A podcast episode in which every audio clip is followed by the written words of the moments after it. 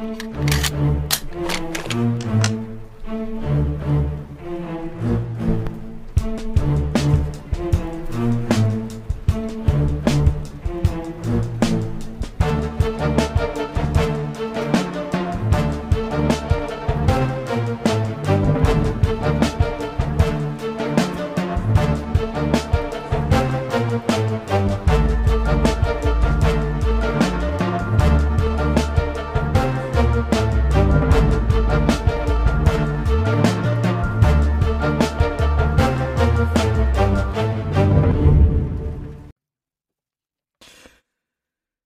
Podcasters, Alfred. We've always been podcasters. Nothing more, nothing less. Ladies and gentlemen, welcome to the Vigilante 1939 podcast, part of the Let's Go Podcast Network, pop culture without the poppy, father, son, best friend dynamic, a podcast where we talk all things DC, Marvel, Star Wars, and more. On this week's episode, we're going to be breaking down episode 8 of DC Titans Season 3 and recapping our fondest memories of Batman, courtesy of Batman Day. I'm one of your co-hosts, Nick Zending, and joining me as always, you know them, you love them. They're the very intellectual Caruso's, Nikko and his father, Nick Caruso Jr. Gentlemen, how are you guys doing? How many podcasters are left, Nick? How many stayed that way? I was gonna do the darker quote, but I can't. That's a family show. Oh, gentlemen, gentlemen, gentlemen. Great, great, great to always be back here with you guys. Always. Always, brother. Good to be back. Talking about only a couple things today, but uh we'll make it work. We always are uh we're we're we're never short on the team content game. So we'll deliver with the little slow week it was, but The good news is it's two interesting things to talk about, though. So very much so. Yeah, I would Yeah. agree. you know what I mean. It's not like we're talking about the Hawkeye trailer or something like that. You know. Yeah. Well, that was interesting. I'm just kidding, man. Come on. Oh, but th- it was a very wonderful trailer, wasn't it? Yes, it was. It was. Oh one for man. All right, gentlemen. I guess let's probably not waste any more time in it. We're DC Titan season three, episode eight, titled "Home." Boy, was it a big one. We got Welcome to the Show, Jay Lycurgo. Tim Drake gets a spotlight this week. There's still a lot of Bat Fam taking center stage this week. Car- Scarecrow, Crane, uh, more sadistic, psychotic than ever. And then we get some very, very interesting scenes with our favorite Red Hood. So, Mr. C, I'm gonna kick one off to you. You know, what did you what do you think of this week's episode? just keeps it just keeps moving along um continuing the story developing people action the team it's once again i sound like a broken record every week but it keeps giving me what i want it keeps giving me what i need i especially love tim drake this episode it was uh pretty close to the comics albeit you know there's differences it's it's uh it's dick instead of bruce but um, I really enjoyed the interaction between between Brenton and Jay. I thought they I thought they, it was great. I love that Mhm. whole thing when he shows up, of course, at Wayne Manor, and just comes out with it and is like, "I know you were Robin. I know you're Nightwing. I've studied your moves. I was there the night your parents were killed. Just really powerful, beautiful, impactful stuff." Um, we kind of called it a couple weeks ago about Superboy and, and Black Blackfire. I mean, that's great. I mean, again, their their chemistry is Mhm. good together. I like it. Uh, I'm still a little bit. I guess Corey's got some stuff going on again a little bit, which is I don't know if that's planting the seeds for for some things to come with her sister. I'm not quite sure about that, but it but it was just enough in here. But at the crux of everything was the scarecrow and our good guy Jason's back. And hmm. once again, I applaud our guy that plays the scarecrow, Vincent Vincent Kartheiser. Kartheiser. I'll get his name right one of these days. Four shows in a row. But he is uh, he is continuing to just really be dynamic in this role. And you know, we'll break this down a little bit more, but the scene with him when he goes to visit his mother, this guy is like I don't know if somebody told him or not. This is just a show called Titans. It's a comic book show because he's really really stretching it out there and giving me. I'm gonna. I know we haven't had many takes on him. There was a take on him in Gotham that I did not watch, Zeddy. I don't know if you did. Yeah, I didn't see it. watch that now. We all know Cillian Murphy had an outstanding take on him in the Nolan movies, but I'm going to tell you right now, this might be my favorite all time take on the Scarecrow. So much so that I don't even know if they do tackle him again in the Reeves verse. They're going to have to really match some wits with what's going on here right now. Uh, go ahead, Nikko. I don't want to keep rambling because I know we're going to break it down further. But uh, and and again, the action scene at the end uh, with the team, um, just good stuff, man. I mean, again, it just it's continuing each week to build to get you, and and again, it ends where you're just like, oh my god, Gotham is under siege. what is going to happen? Talk about a climactic ending. Exactly. yeah, I'll give them credit again. They uh they really like I said with episode 3 and Don't drink the water if you're in Gotham. By the yeah, way, please.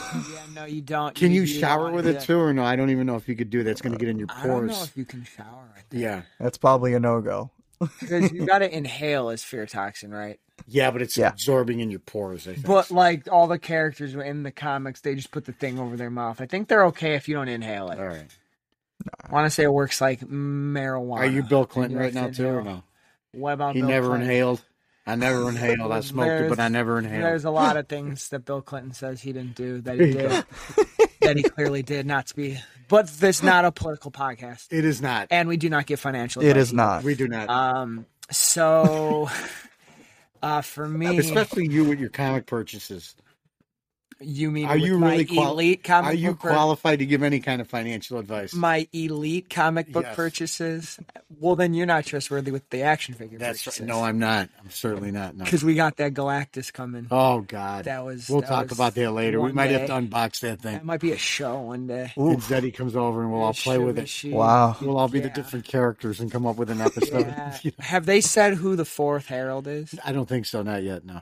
All right, we're really drifting here. Let's get back. Well, I have to reclaim my thoughts Refocus. because I didn't think that Bill Clinton would be a topic of the of the show, but he was. Um, Like, ooh. anyway, so like I was saying, yes, now I remember where I left off before Bill Clinton.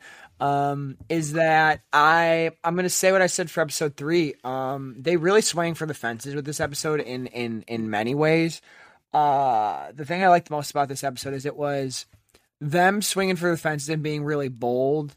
And then they also, once again, really tried to put in some nice comic book stuff in there. Uh, I really liked uh, Jay Lycurgo's Tim Drake. It's the most we've gotten of him so far. He's a very substantial piece of the episode. They pull scenes, you know, right out of Lonely Place of Dying. He, the character is pretty protected um, in the sense of he is the genius, he is the Batman and Robin fanboy. He wants to be Robin. He can study them. He even thinks that Jason's uh, was Robin too, which was smart again.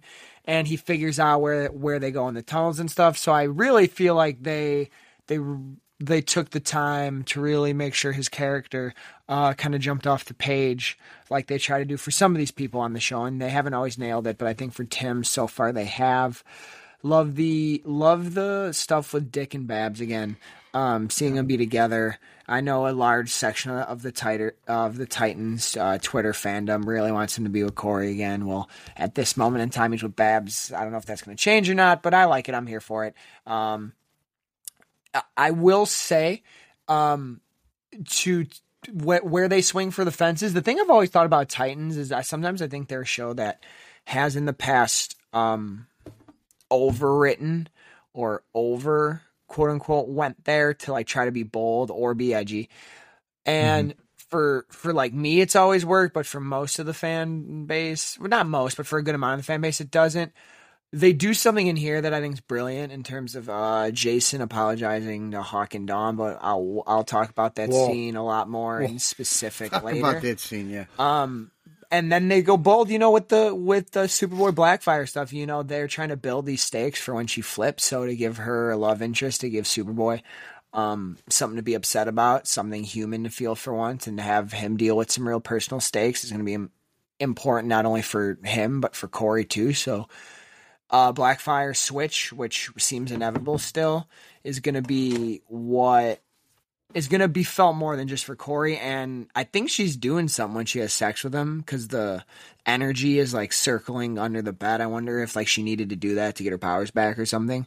Hmm. Um, I was thinking about that about that upon rewatch. This is a really sexual show. This one.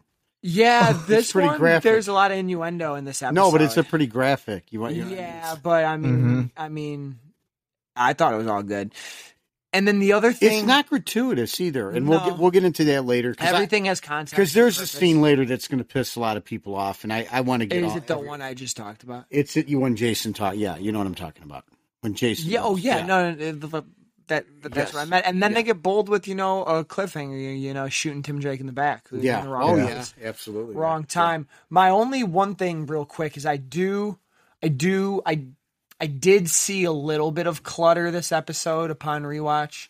Um, I like that they touched on every single person, but episode seven leads you to think Gar is going to be the big one to bring Jason back, but really all he did was do something so that Dick could be the one to go talk to him again. Yeah. So I did feel like Gar got shortchanged in this He one, did. He did. which is the story of the series again. So Yeah. where he goes from here, we'll see. 100%, man. That was the little nitpick upon rewatch that I that I didn't really think about too much the first time I watched it. Um, but all in all, I thought it was a really good episode. It's still one of the stronger ones. I probably put it like maybe third, third of the year so far, with five and three still being ahead of it. Um, Zeddy, your thoughts on the episode? Mm-hmm. Yeah, I, I actually really enjoyed this episode. You know, I'm probably going to repeat kind of what I said last week's episode, which continues to say the same, which is, you know, if you can truly accept this world, obviously it's way more enjoyable. And I think, you know, if you're a diehard Robin fan, I think this episode was pretty good. Like, as a diehard Robin fan, I'm just sitting there watching Tim and Dick just talk to each other. I thought that was really cool. I thought the whole thing of the way that Dick is like sitting in the chair and he's just standing there in like a very Bruce Wayne fashion, like, oh god, this kid has just figured me out. I thought that was really, really cool. Uh, I love the the scenes of you know Barbara staying by Dick's bedside when he's in the hospital, and you know the nurse is like, oh, she's never left, like she stayed there all night. Like that was really, really cool.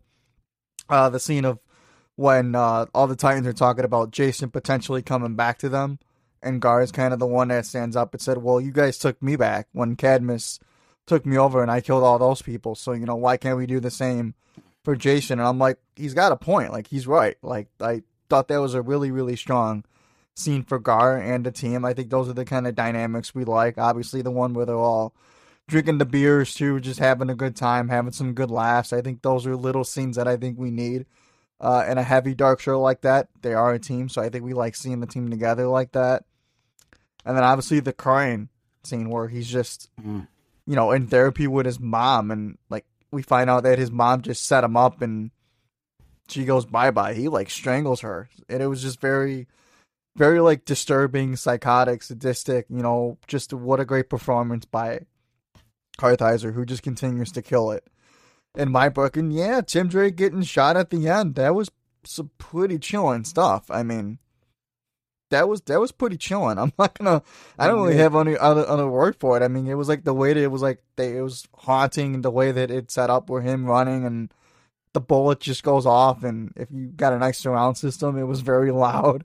Uh, so it's just I'm clicking with everything here. Obviously, yeah, there's a few nitpicks here and there, but I can get past them. But I think what I think we all want to talk about, which I think is the big scene in this episode, which I'm gonna kick this one off to Mr. C, and then I'm gonna pass one Mhm. on to Nikko, which is the uh, let's call it the apology scene. I right? I With- love with- that you call it that. Yeah. yeah, the apology scene, you know, with Jason, um, where you know where he's, uh, I guess I don't know if you want to call him, for lack of a better term for this podcast, we'll just call him hookers or whatnot, you know, whatever. Mhm. Uh, so Mr. C, talk talk to me about what you thought of, you know, Jason's apology scene and what Yeah, that, I the mean- context of what that scene. Sure. meant. First, I first I want to say this. Um, I can understand the the takes that people don't don't like this show or like. I think this show, this particular episode, could push a lot of people away because Yeah. it really, it really got, and I said it before, sexually graphic in tone, with a little bit with with Superboy, and then with the scene that we're going to talk about mm-hmm. And for me, this show really doesn't shock me because I've kind of accepted this Elseworld concept, this adult orientated take on it. It's not the Teen Titans. It's for all practical purposes a very adult driven uh, drama that happens to feature superheroes. It's almost like a soap opera, if you will. Uh, it's almost an R rated to some point in, in my mind. But so it's an interesting choice what the writers did here. They they take Jason, who is kind of like sobering up from the effects of what Crane's done to him. Now you could take this a couple ways, like because do we do we believe that he didn't know anything that he was doing? Do we do we forgive him? Can we forgive him? It's so basically what he is, he's so down and so desperate, he has no one to talk to that he basically goes into a an adult themed um, peep show, if you will. They they call these around here, where, Yeah. you know, where where he's going to confess to two people that perform sexual acts. Right. That's that's what he's doing. It's a peep show, Mm-hmm. and it's so dark and disturbing, but yet it brings you down to the level of where he's at yeah. Yeah. he's so downtrodden, right? And he and he doesn't know what to do. So he goes in there and I again I you know, I'm sorry, but it's just so well written. Mm-hmm. And the dialogue between him and the and the actor and the actress, it's really like I I got emotional with it. And and I know some of our guys are gonna be like tongue in cheek and rip us and it's a sacrilege and it's this and it's that and whatever. I get it. I get it if you feel that way. For me, it reminded me of like seven. It reminded me of eight millimeter, the film with Nicolas Cage. It's it's so gritty and so Mhm. adult, and yet it's a show that it's a fantasy show, right? But in that moment, this kid confesses and apologizes for killing Hank Yeah. and it worked for me. hmm It really did. C- Could they have done it nine million other ways? Sure. I would love to talk to the writers. I really would. I really would. I wish I could get. Well, Tom Pabst wrote it and he follows us. I, I would love to, um, to to talk to him and say like, you know, what made you guys think of going down this route? Because it really we could shoot. it's really sadistic and it and it and it reminds me of some of these old classic dark downtrodden oh classic movies that you know are are of this adult theme you know no this is not for children you know any anybody that thought at any point it was going to make that turn and be that it's just not that kind of a show but i like i said i i understood what they were doing. I appreciate what they were doing. And our guy really really made me feel like he's at the end of his ropes and he's just looking for forgiveness. And he goes to a place like that to try to find it. Yeah, they really doubled down on um, the world they created with this one, and I and and I respect it because I like the world they created. I think it's cool. I think it's different. What DC does best is the Elseworld stuff, and I really like what they're doing here. I really love the scene for all the reasons that, that my dad just said. It's it's very it's very high concept. It's it it does try to feel like it's trying to be this very art house, very very deep, very poetic thing, and it works for me and it works for us for the people who are bought into it. Um, I like Curran's performance too. I do think it is very realistic that that's he doesn't have a lot of avenues. That's somewhere where he would go, and that people are forgetting like that industry like you kind of pay f- for what you want those people to do so he used it as you know a quick little therapy thing instead of going back to thompkins um he just he just wanted to talk and the girl and I it played out very realistically where the guy was kind of like what the hell I'm out but then the girl kind of stayed to hear him out and uh, the thing I like the most about the scene is she's trying to like justify it for him, and he and he knows that it can't be justified, which is going to play into this larger forgiveness theme for him that we're already seeing um, teased with him and Dick and their conversation in the tunnels before you know shit hits the fan. So, but where does she tell him to go well, she tells him to go home, yeah and um, I'm glad he does. We'll see how that's handled. I'm still I still agree with the team. It is hard to we don't really know the level of control he was under yet. It's easy to forgive Gar and Superboy for what happened. I know that they use that as a point, but it still is hard to um, look at Jason and forgive that when it did seem like he was in his own he was in he was up he was of his own action. He just seemed like there was a little bit of an adrenaline boost for him. What whatever. He wasn't really that much more evil or angry than he was when he was out when he was off the stuff at times. He still feel just as angsty. But no, I love the scene. I also love the way that it was shot. Uh, so Mhm. the way that that scene was penned and and executed, and shout out to Tom Pabst for writing that down, and and and shout out for the team, um, actors, producers, cinematographers, the director who made it, who made that scene work. Because I thought that scene was awesome, personally. hmm Yeah, I, I'm completely with you. You know, in terms of you know the context of that scene, right? I I took it as you know he he felt like he was that vulnerable that he needed to go and do that, right? It's not. You know, again, you know, we're not judging anything of professions and anything like that. You know, how people want to make their money and things like that. You know, I'm not judging that side of the scene at all. I'm just thinking that, you know, that's literally, he felt like he was at that low point of his life where he just needed to go talk to someone and just let it all out, you know? And I think it's also one of those, like, sometimes it's just easier talking to a stranger than it is somebody that's maybe close and personal to you. So I think maybe that's what it also had to do with for him. And yeah, it's clearly they're going for a little more redemption, forgiveness arc with him, which I'm not going to say where I think it's going. Um, but I, I think we might have all expected it. You know, he was really, really dark at the beginning, and if he is getting this supposedly rumored show or movie, whatever he's getting, you know, I think this was necessary. You had to kind of lay the groundwork into him trying, at least attempting to becoming a bigger, better person. Uh, so I, I'm with it. You know, again, you know, can I understand the criticisms that people might have with the scene? Sure, Sure. I can. You know, I mean, would I have preferred maybe that to be somebody like Gar? Yeah, I probably would have preferred that scene as well too. But I think they also might be building up to that too. You know, I'm not going to look too much, too much into any of the sexual innuendo you know that we had in this week's episode. You know, it is an adult, you know, show like we all said too. So you know, Yeah. people are gonna you know have those kind of scenes. It is gonna be that kind of show. It just is the way it is. You know, so.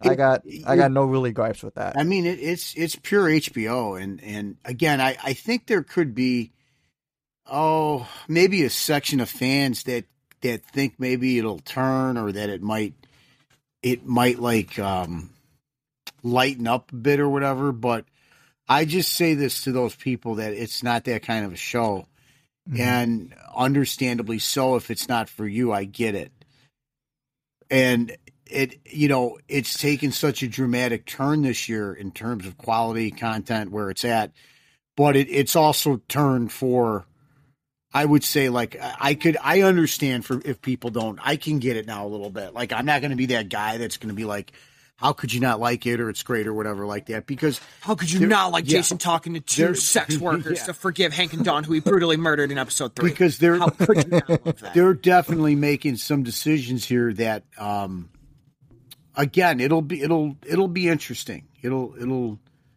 it'll be interesting I, I don't know what has the feedback been I, I, I haven't seen too much. I mean, you know. I, Mm-hmm. I know some people are, are critiquing Superboy and certain aspects well, of that. and- people are mad. Let's be fair. People are mad about the Superboy thing, and they're mad about the Dick Babs thing because they want them to be with other people.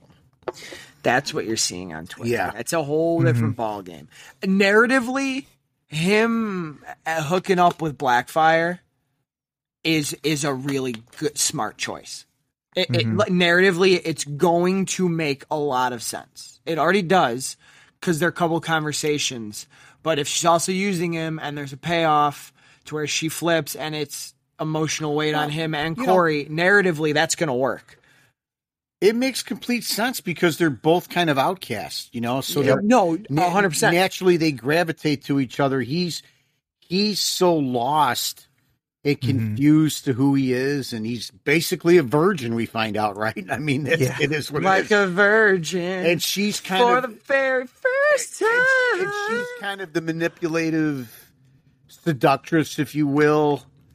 Uh, I can't blame the guy either. yeah, I mean, it, it's, look, I mean, Pretty is is is that's no stretch of the writers by any any imagination to think that the two of them could wind up together. Just as it's not uh, for Dick and Babs to be together. We you gotta know? put a parental advisory Yeah. on this episode because we just started talking about all the innuendo. Yeah, I know, but um, and then you know, I do agree with you. You did bring something up too, where I thought Gar was going to have a bigger role into what was going to transpire with Jason, It but kind of went right back to. but Dick, then yeah. it just turns out to be he was kind of the messenger that It was the writers going, "Hey, we got to give Gar something Yeah. to do." Okay, but it still has to be Dick. Okay, Ex- well, the next episode he'll just ask Dick to call himself. I, I mean, he, he did have that scene in the mansion, though. But I mean, uh, uh, about it. I mean, that that's it, right? I mean, Yeah, But yeah, and then Dick has ninety more scenes. yeah, I know. Yeah, it's uh, it, it, they clearly should have named this Nightwing featuring uh other heroes. I don't know, something like that. Should Uh, have been that. Gra-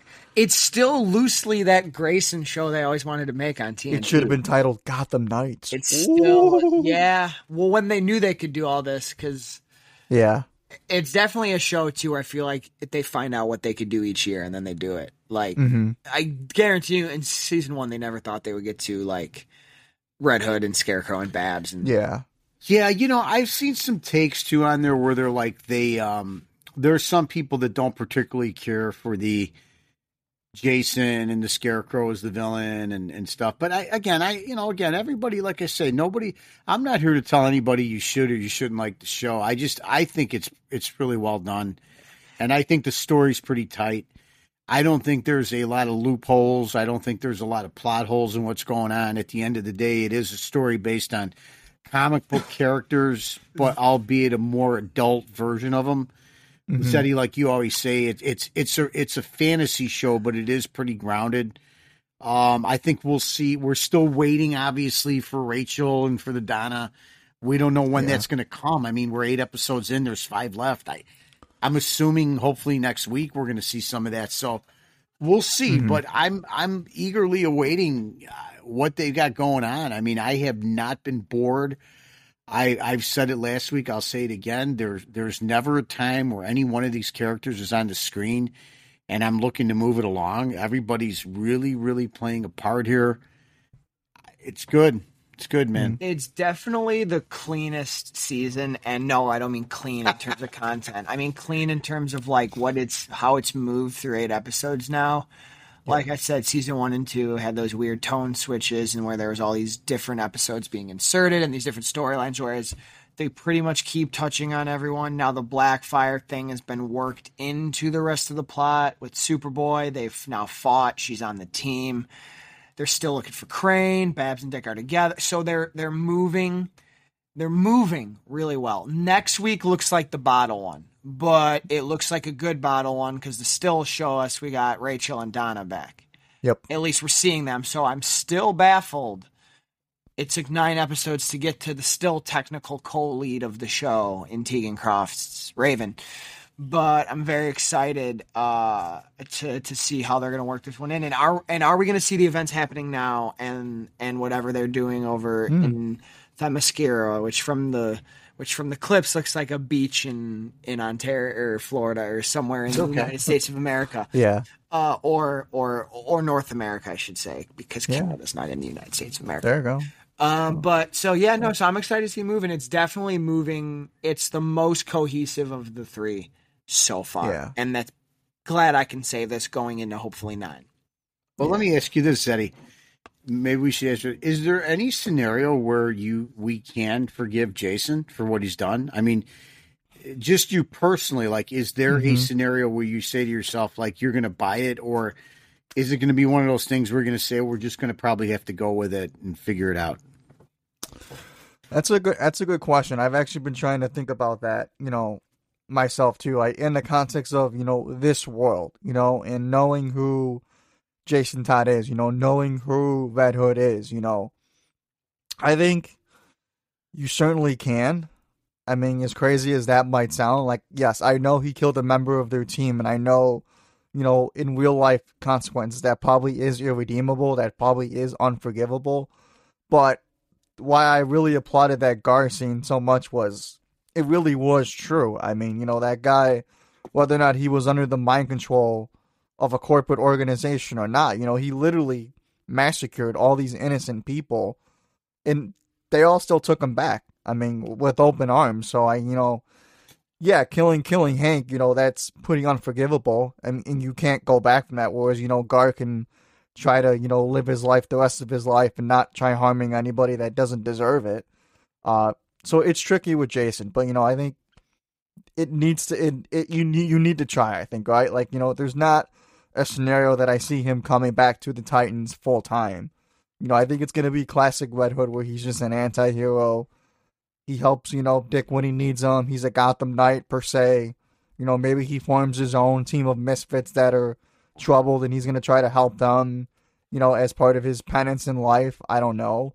Uh, maybe Connor has a bigger part in his forgiveness too. I mean, there was that kind of tease of Connor reaching out to to Jason, so I'm going to assume they have some sort of connection that hasn't been hasn't been realized yet. Connor Superboy or Connor Leslie. Leslie Donna? Leslie, sorry, Oh, Donna. Donna. Okay, Donna. I was like, I know. like, oh, I'm wait, saying the real life actress. No, no, no, no, no, uh, you're good. Donna. You're good. I was like, Yeah. did I miss Superboy and Jason have a moment? I'm like, I'm no, not yeah, sure Donna, Okay. Donna Troy. Yeah. So I I know. mean- How, how do you how do you guys feel about that? Well, you know, one? here's the thing for me. So, like, I don't think they ever even have to forgive him. I think if they write this the right way, they don't forgive him. He, we have to remember too that he was resurrected by the Lazarus pit, right? So, between that and what Crane did to him, I certainly think there's enough there to where you can basically forgive what he's done.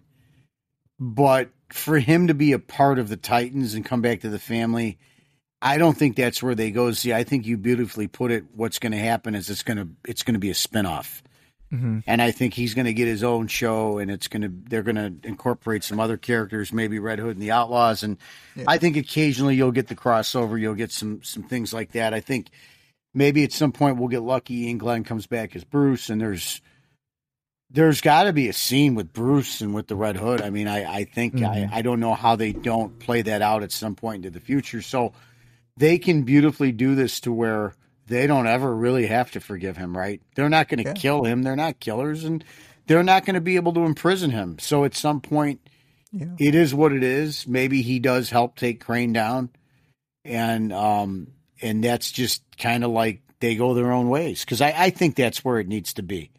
I don't see him coming back. yeah, and being a I don't want. member. I don't want him on the Titans anymore. No, Mhm. If I see him again, I want him on his own, or with Yeah. the Outlaws, add a Roy, bring Rose back. yeah, Um, Mhm. I could have said Hank if he was alive, but that would have worked. But Yeah. not gonna happen anymore. But yeah, yeah, man, I, I, yeah, hundred Yeah, I think very much like what they're probably attempting to do with the Peacemaker show, right? I mean, maybe sure.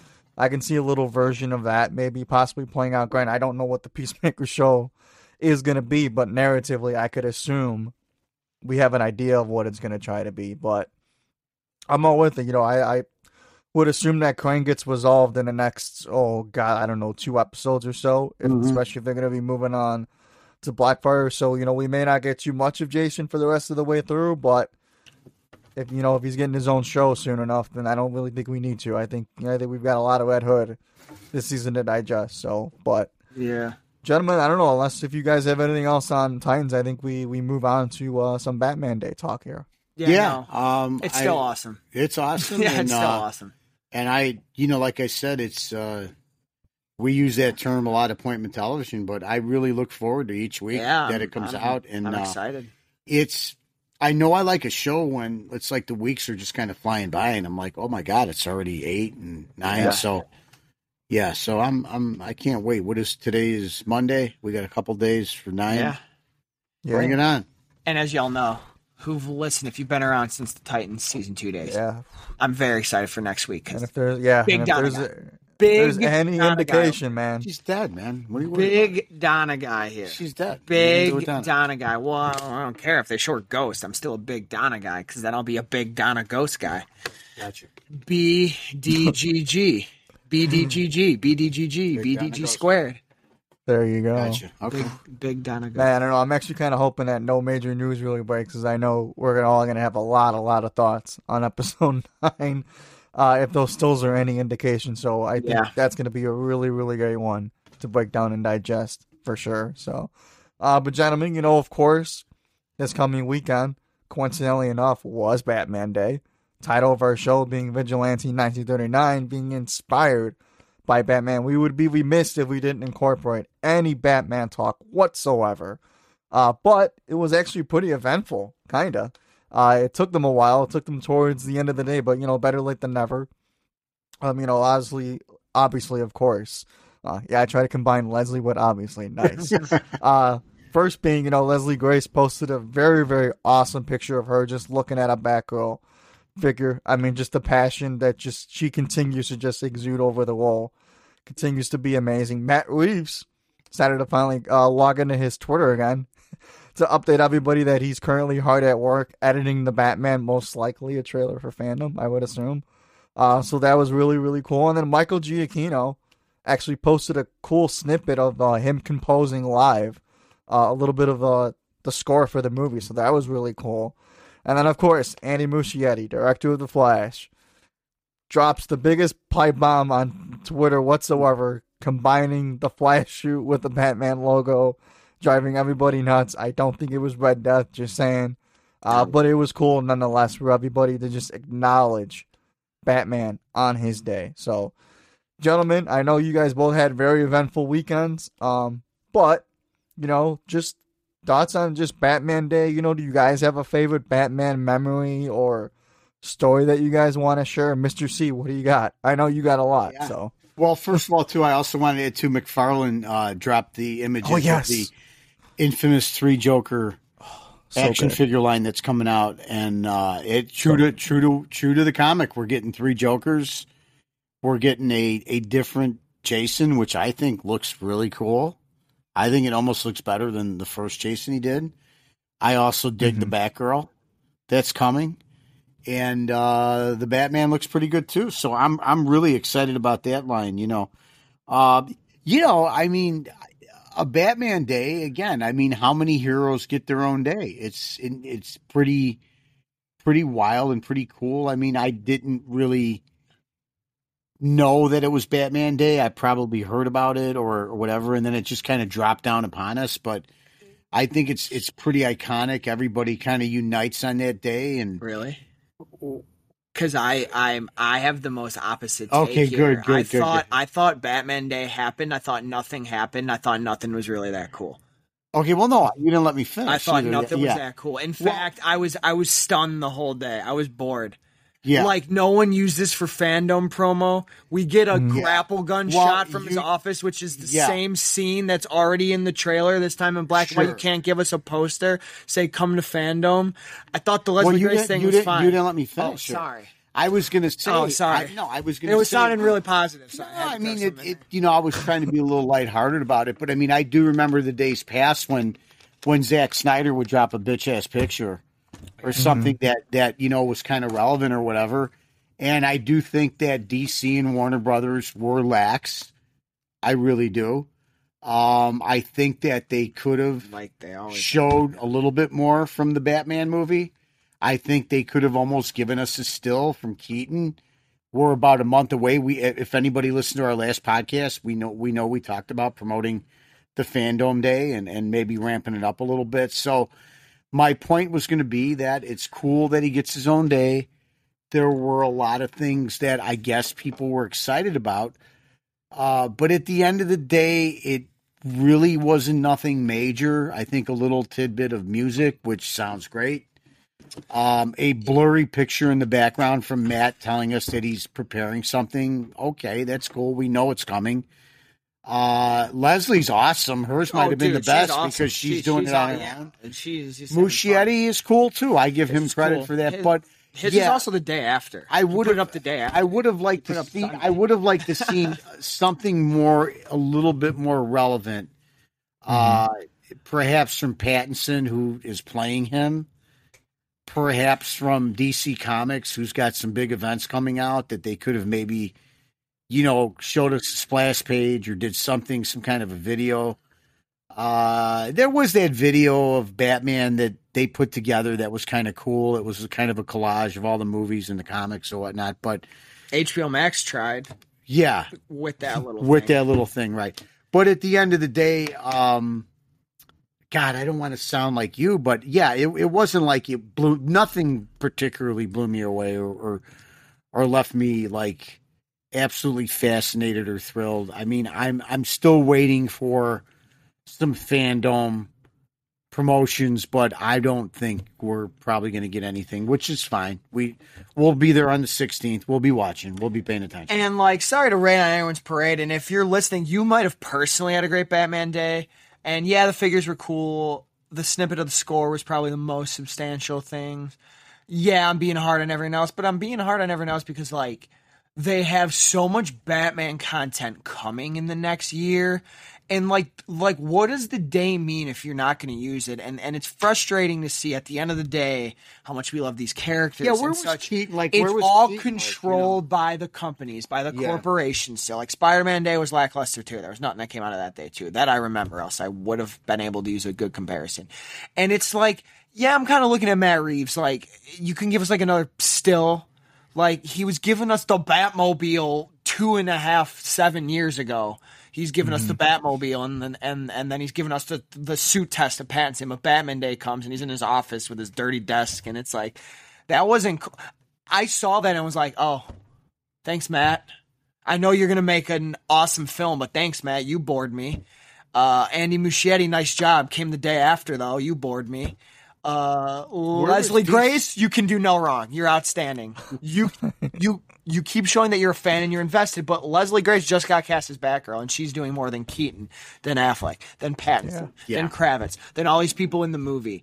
And I get if Warner's is making them be hush hush, man. Once again, Warner's, you have opportunities to promote the hell out of FanDome, to tease FanDome with these people on Batman Day and you don't do anything. So I thought Batman Day, no like comic shop promo for us, no sales, No. no big toy drops, no big merch drops, no trailer or or or small clip for the Caped Crusader animated show. They got the podcast thing, sure, but so Batman Day, big big L. Yeah, big yeah, L. yeah. Batman Day 2021, B O R I N G. Call me a hater, call me whatever, but with all the stuff we got coming, I I will demand it. And for the people who say, but next year you'll have the Flash coming out two months later. Well, sure, but by that time we would have already had a trailer. We already have a FanDome. We might already have a second FanDome by the time the Flash comes out next year. So Yeah. Batman Day, you could have been better. You missed the mark. You had opportunities. Warner Brothers, you had marketing opportunities out the wazoo, out the butthole, and you did nothing of the sort. Well, they're too busy trying to suppress the sales of the uh, the Snyder Cut DVD. Oh, he was quiet too. I thought he might do something. No, he did. He put the cowl on. He had he put the cowl on. What did you want him to do? He he put the What'd cowl he on. do? He put the Batman cowl on. And Snyder if put you- it on? Yeah, and if you were alone, you'd do it too. Oh yeah, yeah, yeah. I thought he oh, did. No Listen, one, no one put that up. yeah, it was it was on there. Yeah, yeah, yeah. What do you want the guy Okay, to you do? put a picture. Nobody, Ga- Ga- Gail also did it too. You know, come on. nobody wants. they don't want him to. do Well, then I stand you know. corrected. He Yeah. did something. He did. Yeah. and he did before. He was no, I'm, I'm just you know. saying this here, but in he was past, a guy that was fairly active with it in the past Yeah. and giving you some stuff that you didn't see before. You You know, know, I saw. Yeah. I- I saw the Fiji water on Reeves' desk. Yeah. and the and and and and the crumbled up napkin or a plate. Come on, man. There you go. All right, gentlemen, let's deviate into something a little more positive Yeah, here, which memory. is uh, yeah. the yeah the initial question. So, Mister C, you know, do you have a one of you know what's one of your favorite you know just Batman memories or stories you know that you haven't uh, shared before? A comic, uh, seeing a movie, uh, just anything. What do you got?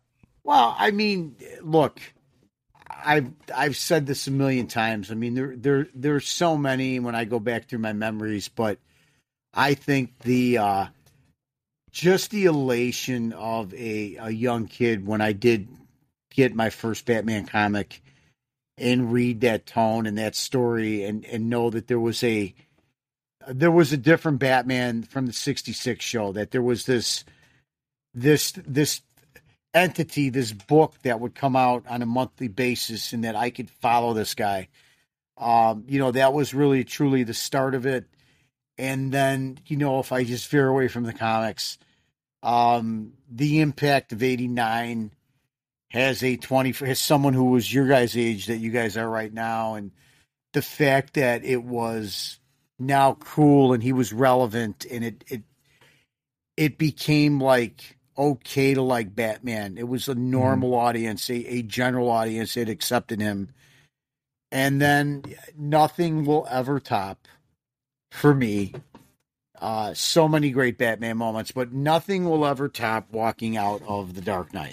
Don't I'm sorry, bastard. but that was when I felt like I was connected not only to Batman and the character that I've read and loved for at that point probably 30 some years, but the fact that there was this feeling of unity among like just everyone Mhm. and that like you could hold your head up high and feel like that you not only were accepted but you were like part of something that was now important you were part of something that now resonates in pop culture that's been talked about since that night that we walked out of that midnight show with thousands of people that never picked up a comic, that never watched the 66 show, that never saw Batman 89, could give a crap about any of that stuff.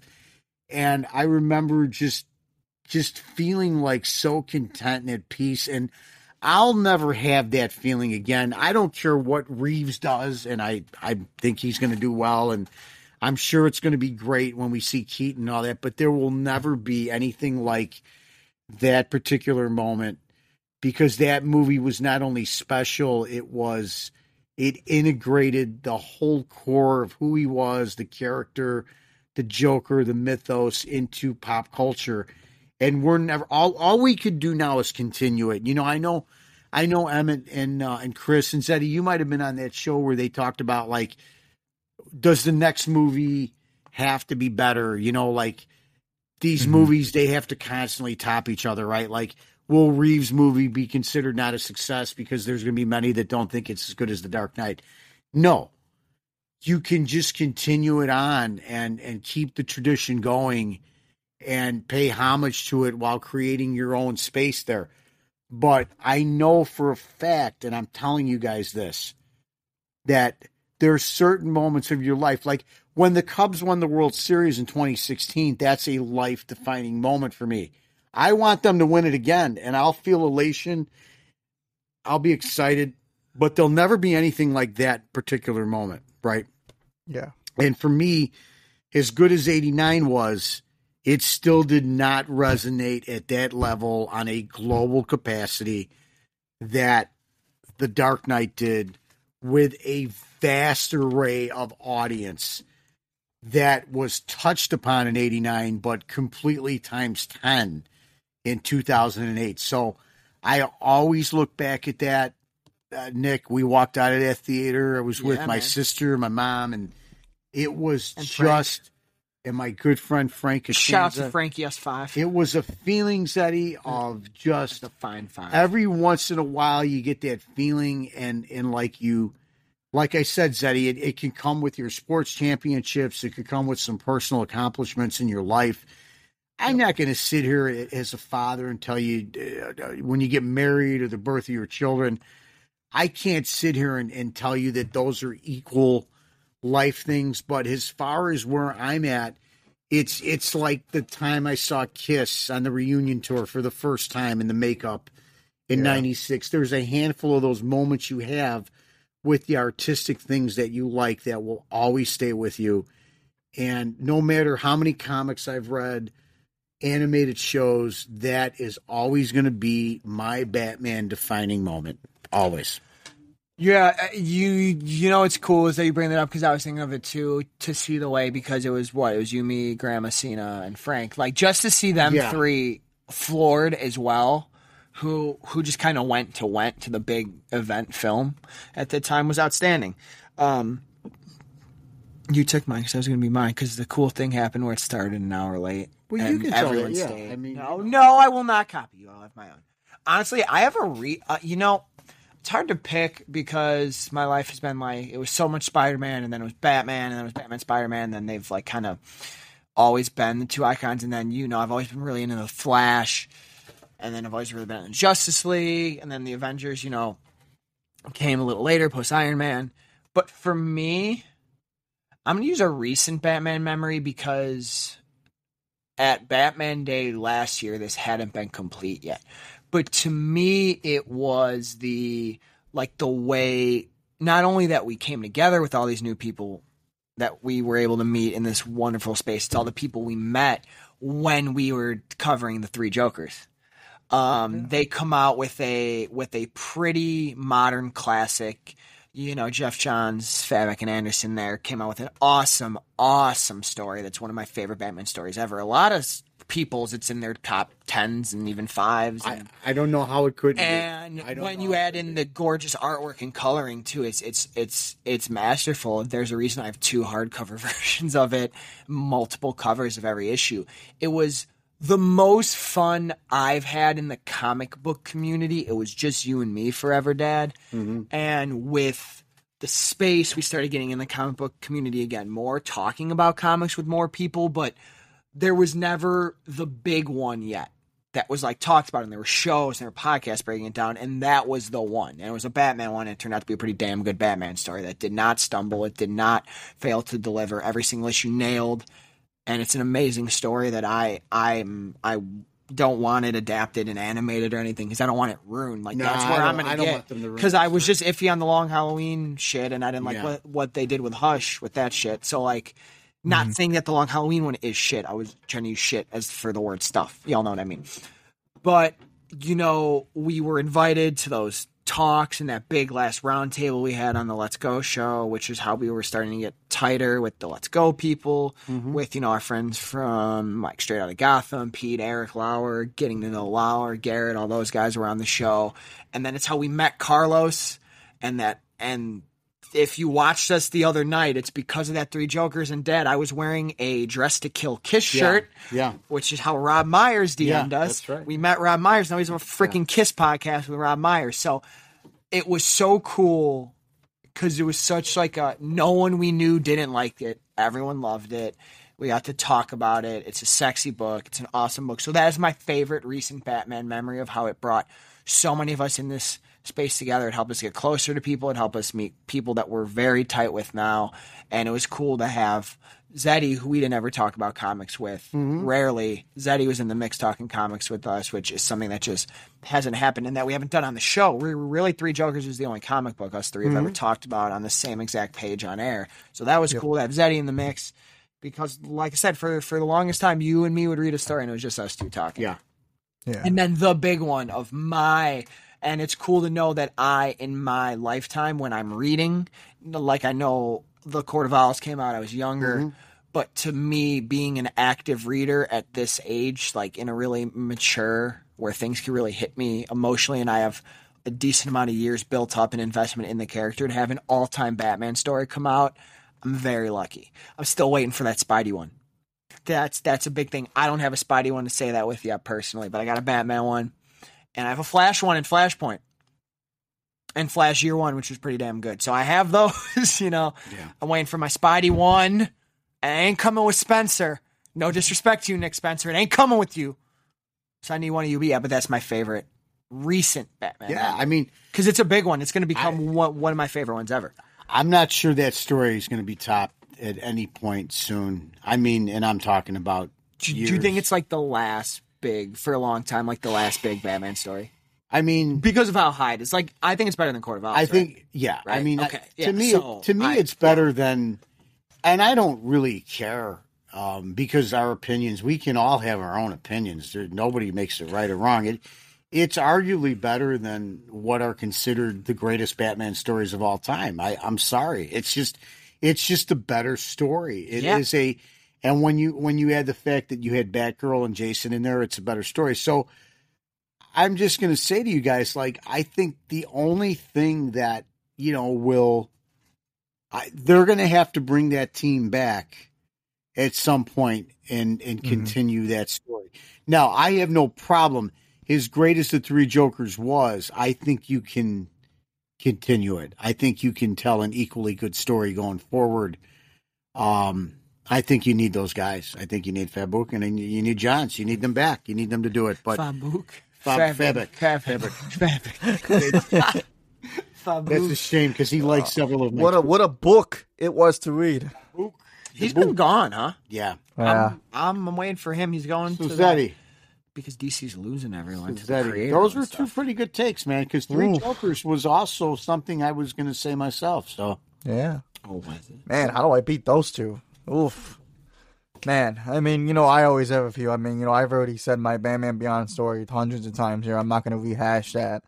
Obviously, you know, seeing the uncut version of Batman Beyond, getting that before I saw the actual released uh, Batman Beyond Return of the Joker, my dad got it for me as an early gift. So when I was really, really younger, when when it came out, so that was really, really cool. That was just a really, really cool experiencing the unrated or uncut version of that movie before the actual rated version.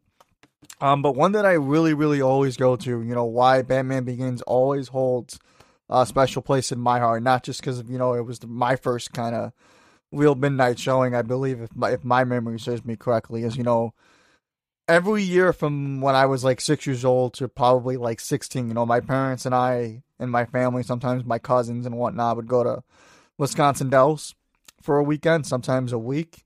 And one of the most rarest things that happened to me in the summer of June of 2005. Uh, so we we always went in the summer. So one summer in particular, I knew it was the month of June.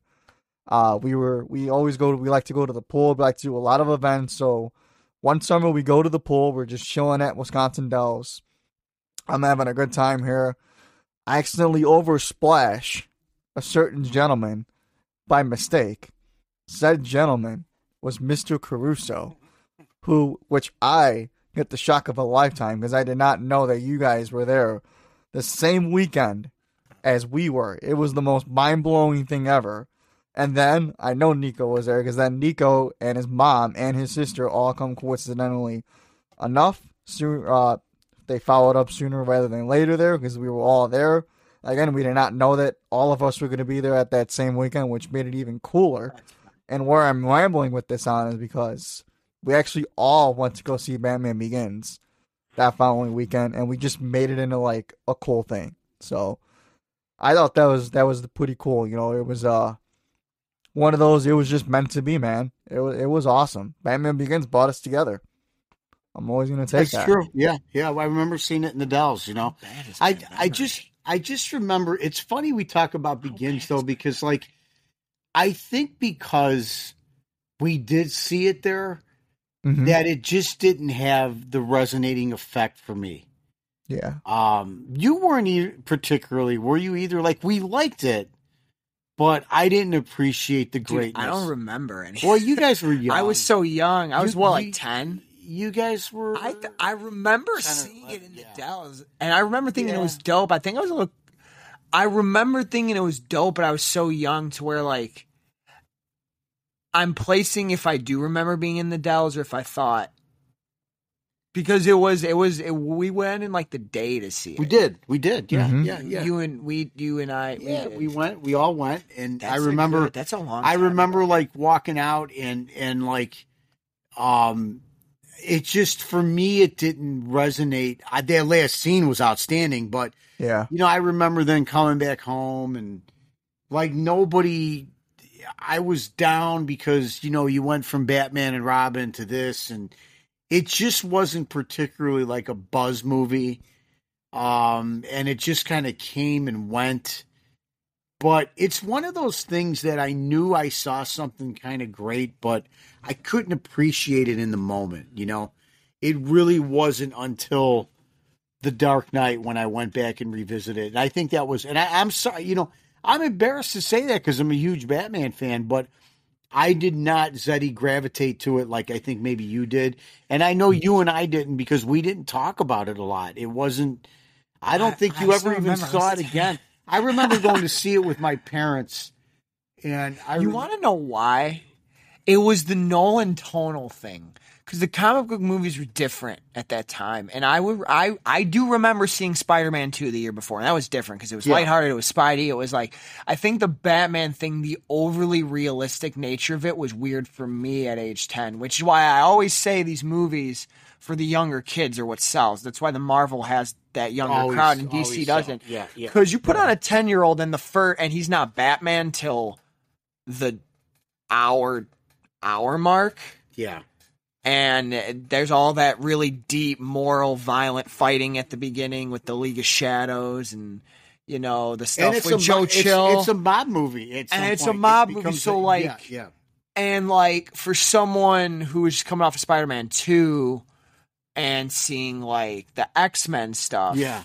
which was a little bit more comic booky teamy i think at age 10 i was like oh that's cool it's batman but i was also like kind of like probably checked out until swear to me like until that scene. Yeah, it was it was a weird it was a weird experience that we saw it out there because we were on vacation, Zed. We were hanging out, and Yeah. it just it came rem- out in june It came out in June. Oh yeah, Oh, yeah. yeah.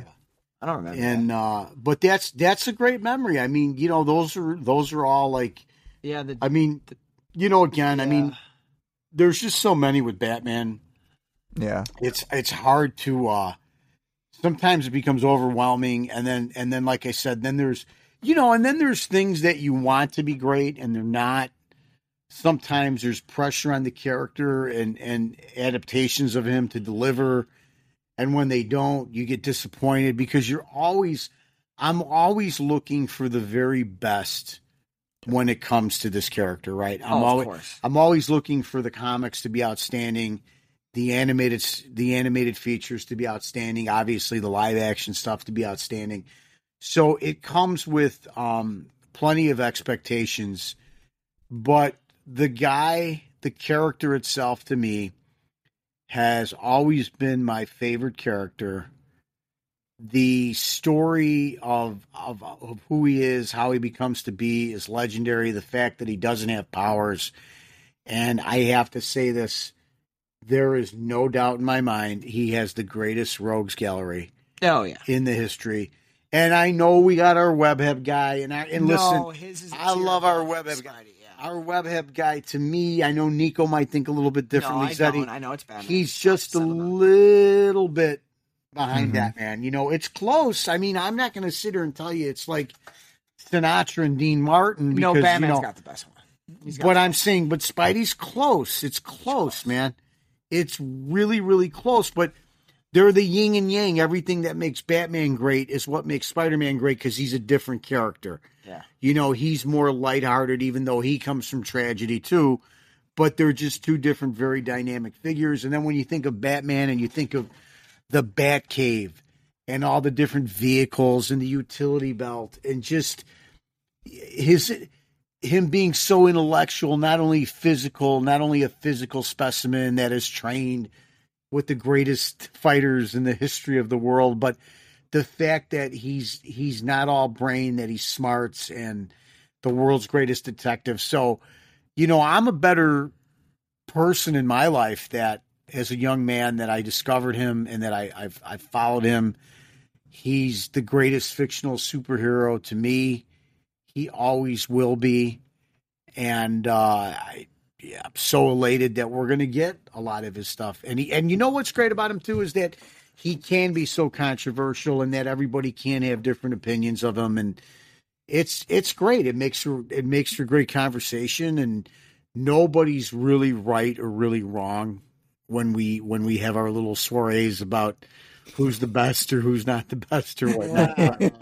Wow. Those people would be reaching if you ask me. Reaching, said he. No, no, no. Great stories. Said I'm sorry that my memory isn't as strong. I, I, I suppressed some things in childhood for specific reasons, not family related, but personally related. Sure. Yeah, no, I, um, yeah, dude, he's, he's, he's the go character. I mean it when I when when I tweeted it. Him, I I, I do consider him and Spider Man to fall in this category. I think not just in comic books, they're two of the best characters ever created in any form for anything.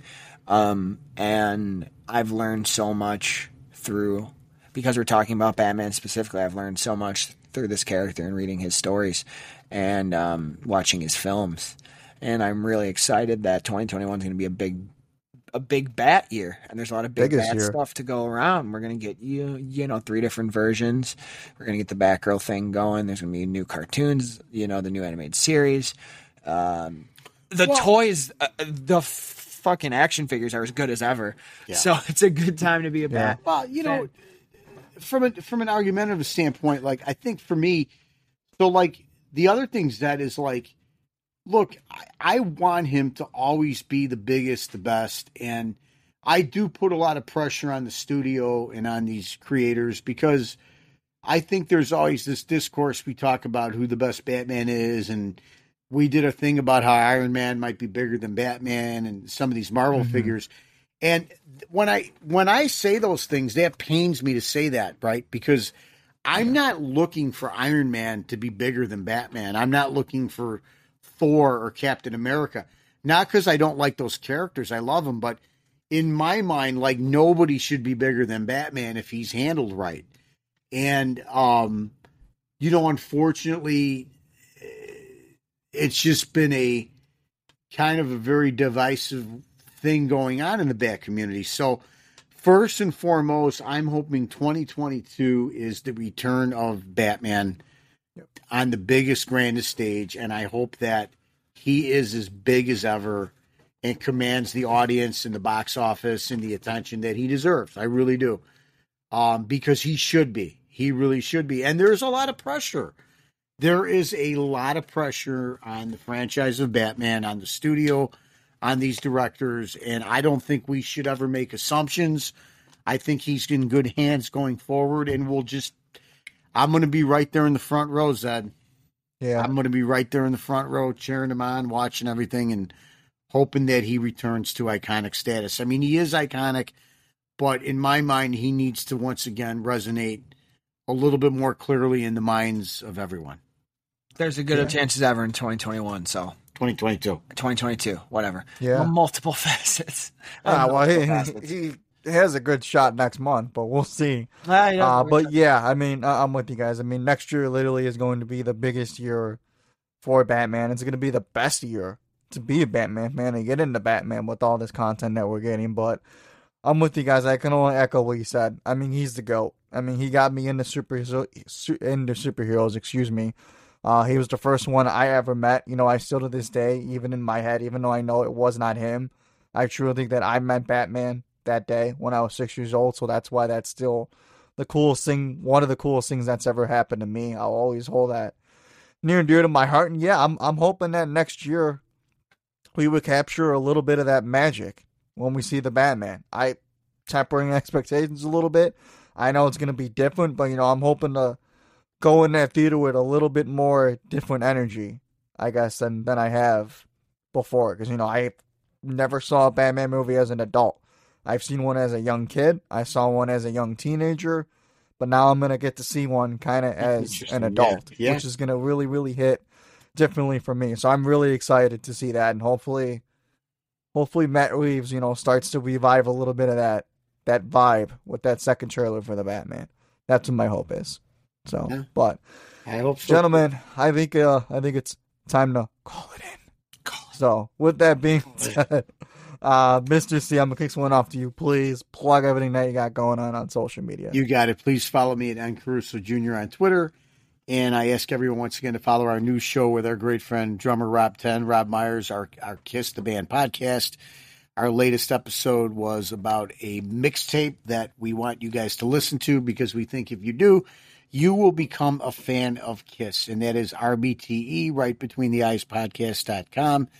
Uh, it is a three generation of Kiss fans, myself, Mr. Myers, who discovered them in the late 80s, and Nikko, who is brand new or okay, settle. recent. Not brand new. Brand new. Pretty recent as of like 05, like when Batman Begins came out. Settle down. It's a good 16 years now. A good 16 years anymore There you now. go. All right. There you go. I've seen the band seven times. Right. Calm down. As I sniff the sharpie, because Oh, I noticed there's a Oh, sharpie shit. by me, and I- and and That's and, great. and Mr. Crane over here, be careful. Not a drug thing, and we do not promote drug use on this. Oh, no, a we do not. We do not promote drug use. We do not give financial advice, and we are not a political or religious. Once you have a taste of your own medicine, doctor. I'm legal. Obli- I'm legally obligated to make those disclaimers now, so we don't Wonderful. get sued. Thank you. Uh, you're Thank welcome. you, sir. After you listen to those, you can follow me. After you have just reflected on all four of those topics, you can follow me at Nikko Caruso. That's N I K K O C A R U S O. Yes, it's Nico. Sounds like phonetically it would be Nico. I know I'm the speech pathologist, but it's just how we spelled it. So that's at Nikko Caruso. Uh, you could find uh, me on Twitter, hanging out. You can hit me up in the DMs. You know I like talking about a lot of stuff, uh, which and all my and all my passions. I have no idea where I'm going with this. Why did you do that And- crazy Batman and all today? my passion hold on hold on i will get to that point. and all my all my passions lie with the let's go podcast because i do film tv and comic reviews there you wrong can with you? you can see uh, tv reviews for titans and for comic reviews this week i have nightwing and the flash coming out um come see my thoughts on nightwing it's part of the uh, fear state crossover which is frustrating when a title becomes tie-in and you'll read my thoughts on that and you could also look in this feed, um, the Vigilante 1939, much like a couple sub shows we have on here. Me and my father have a Spider Man theme one with Mr. Pira. Oh, Pira. I, I, ju- I just combined two words with Mr. Pete Vera from Straight Outta Gotham and senior contributor to Batman on Film. We do an Italian based Spider Man show called the Italian Spider Man Coalition. That's at Italians for the number four Spidey. Uh, we're recording a show Wednesday that'll be up next week. We are we've done Spider Man one, we've done Spider Man two. We are doing the editor's cut of Spider-Man 3, the the controversial one in the Raimi trilogy, and many people have this at the bottom of their Spider-Man list, and we're going to do a show to tell you why we might not agree with the low rankings for that film. Uh, so no, come follow me, come talk to me. Well, if if you're listening to the show, you already probably follow me. If you see my tweet with my favorite Batman quote today, um, and you didn't realize it was a joke, it was a joke, even though I do love the scene and context of the dialogue in the scene. But no, I don't think that's the best Batman quote. It was just funny, and I did it for a lot of likes and a lot of people talking about it, and it worked every time. When I lay the bait, they always come. And when and when I say they, I mean the Twitterverse. When I lay bait, they come. It should be instead of instead of Field of Dreams, I'm going to make Tweet of Dreams, where I make tweets and people come to them. And yes, do, do I think 20 likes is a lot of likes? And compare If you tweet it, they will gets a like it. million, Absolutely. if I tweet it, they will like it or they will hate it. But I'm whatever they need them to be. That's Zeddy. Stop it. Hey. Oh, What? well, that actually is true take- lately. yeah, yeah. I mean, Yeah. I could take from him. We give and take. We're a threesome. We're a menage a trois, as they say. Hmm. Not in that context, but in like a friendship. Fathers. Wow. You know what I mean. Sure. If you think So, so your next topic too. on your Spider-Man show is Spider-Man 3. Yeah, which shakes, which showcases the symbiote, which you know is my favorite thing. in. I was gonna say because uh, you know that uh feels similar. Might might, might I might I? Oh add. yeah, oh yeah. I, I was really hoping that, that that you were gonna pick up on that. Sincerely, I Do you thought, know I thought, I to? thought when he wakes up with the suit. Yes, yes, yes. It, nah, it's the scene where he's with um where he's at the bugle and, and he catches Eddie Brock, you know, and he catches him with with the fake uh photographs and he's, he's oh, like, the fake. Yes. oh that feels uh similar. I do. Re- I I have. I every time I watch it, I do re- repress some of the Topher Grace scene. So oh sure yeah with, why that didn't with, jump uh, out to me, with but good reason. uh, you'll hear a whole show about Topher Grace in that. So I can't wait who for had that a one. hilarious response to if he was in No Way Home, but that's a different conversation. There you go. Uh, well, gentlemen, you guys can find me on Twitter at ZeddyIs, cause coincidentally enough, much like Batman, I am whatever Twitter needs me to be. All my film and TV reviews are over at letsgopodcast.com. Please follow this show at Vigilante1939 on Twitter. Uh, you can also uh, follow this show on Apple Podcasts and iTunes uh, at Vigilante1939. Please consider leaving a rating and a review. Uh, all those really do help the show. Subscribe to the Let's Go Podcast YouTube channel. We're Vigilante 1939, amongst other shows that all three of us are on uh, every here and there. So please go give all that a follow everywhere. And I also do want to also announce officially for audio listeners, uh, Doom Patrol Season 3 is going to be starting this week. We're getting the first three episodes this coming Thursday. So, new sub show called Vigilante Patrol, where myself and Emmett Davis from the Let's Go Podcast Network are going to be reviewing the whole season of Doom Patrol Season 3. and then I was a guest on good friend of the show, JJ Hodges, for Comics Junkies, where I and myself and JJ broke down Superman the animated series. Had a nice retrospective on the whole show in general. Uh, so please go give that a listen. I, I, I wonder when ours is coming out. I gotta So, ask him. uh, That's dope, though. Zeddy yeah. making moves. I love when Zeddy makes moves. There you go. Probably soon, I would assume. So uh, can't wait to listen to you guys' show. Uh, but uh, that's gonna about do it for this week's episode. So small, small news cycle this week. We anticipated it, but we're ready to see what else comes this week. So new episode of the Titans gonna be dropping in the feed. Can't wait to break it down with you guys. But uh, I think that's probably a great way to put a close in this week's episode. So for Nikko Caruso, for his father Nick Caruso Jr., my name's Nick. As Michael Keaton's Batman always says, I want you to tell all your friends about me. we live in a society. Damn right.